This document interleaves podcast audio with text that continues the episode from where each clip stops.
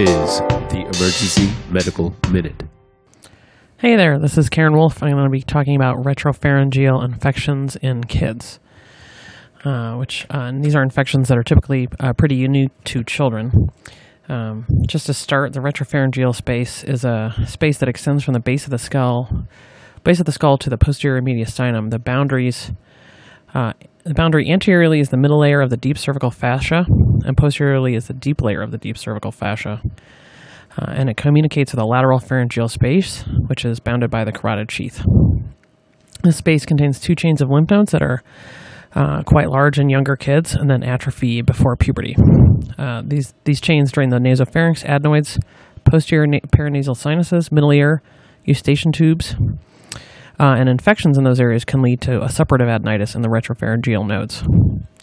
Infections here will typically progress from a cellulitis to an organized phlegmon to an abscess, and early antibiotics uh, can frequently stop that progression. In terms of epidemiology, these infections are most common in kids age 2 to 4. Uh, these can include occur in other age groups, however, including neonates. Uh, the microbiology of these infections, they're often polymicrobial. The predominant uh, bugs are usually group A strep, staph, including MRSA, and respiratory anaerobes. You can occasionally see Haemophilus species, uh, and it is common for both aerobes and anaerobes to be found simultaneously. Uh, in terms of how these present early on, they can present just with signs of symptoms of and signs of pharyngitis. As uh, the illness progresses, the kids may look more ill, can present with dysphagia, odynophagia, or drooling. Uh, they can have torticollis, especially an unwillingness to extend the neck. They can have a change in voice, including a muffled hot potato or gurgling voice.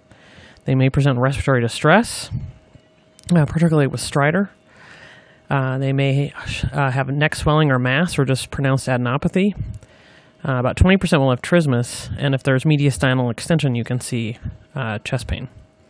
These can mimic epiglottitis, but typically the symptoms will progress more slowly. On exam, if drooling is present, you do need to consider epiglottitis and limit the oropharyngeal exam and be prepared to establish an airway. Uh, otherwise, if you're able to see the posterior pharynx, you may see midline or unilateral swelling of the posterior pharyngeal wall. It may be fluctuant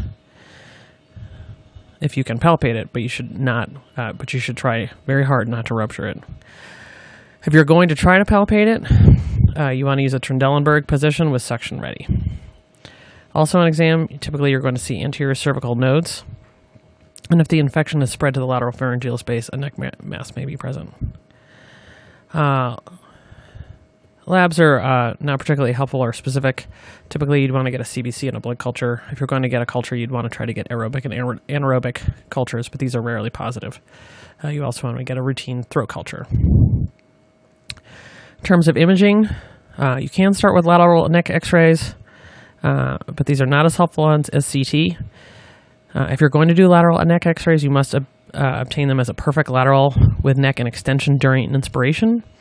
Otherwise, there's a risk of a false appearance of a thickening of the pre- prevertebral space.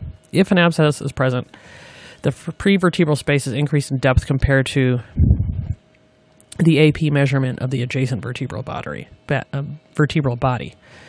Or if you see a prevertebral space of greater than 7 millimeters at C2 or greater than 14 millimeters at C6 in kids, that would be considered a widened prevertebral space.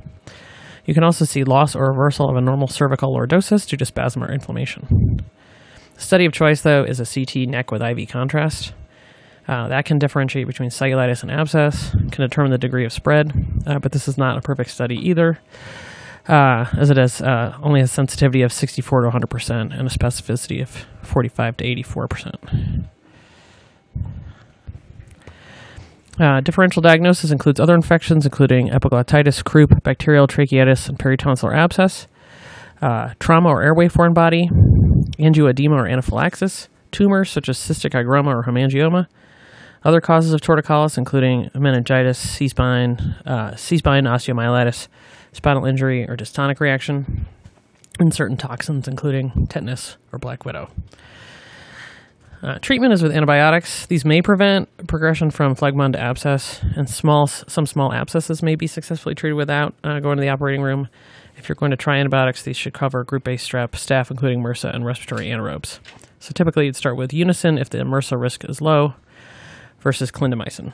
If they're not responding, you'd want to add vancomycin or linezolid. Surgical drainage is indicated for airway compromise, uh, anything, uh, any sort of large abscess on the CT, uh, or failure to respond to IV antibiotics.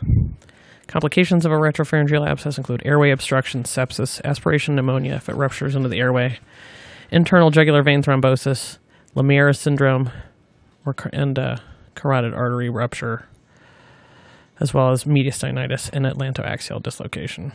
Prognosis is generally very good. Uh, these kids rarely have long-term problems as long as they're treated early. Relapse can be seen in one to five percent, uh, and that is usually going to be associated with trauma or anatomic abnormality. That is it for retropharyngeal infections. Thanks for listening. Emergency Medical Minute is and always will be about free medical education. Medicine's most prolific podcast is successful because of our supporters, donors, and of course, our listeners.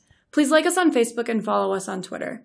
And if you support spreading free medical education, please donate at our website, emergencymedicalminute.com. As always, keep listening.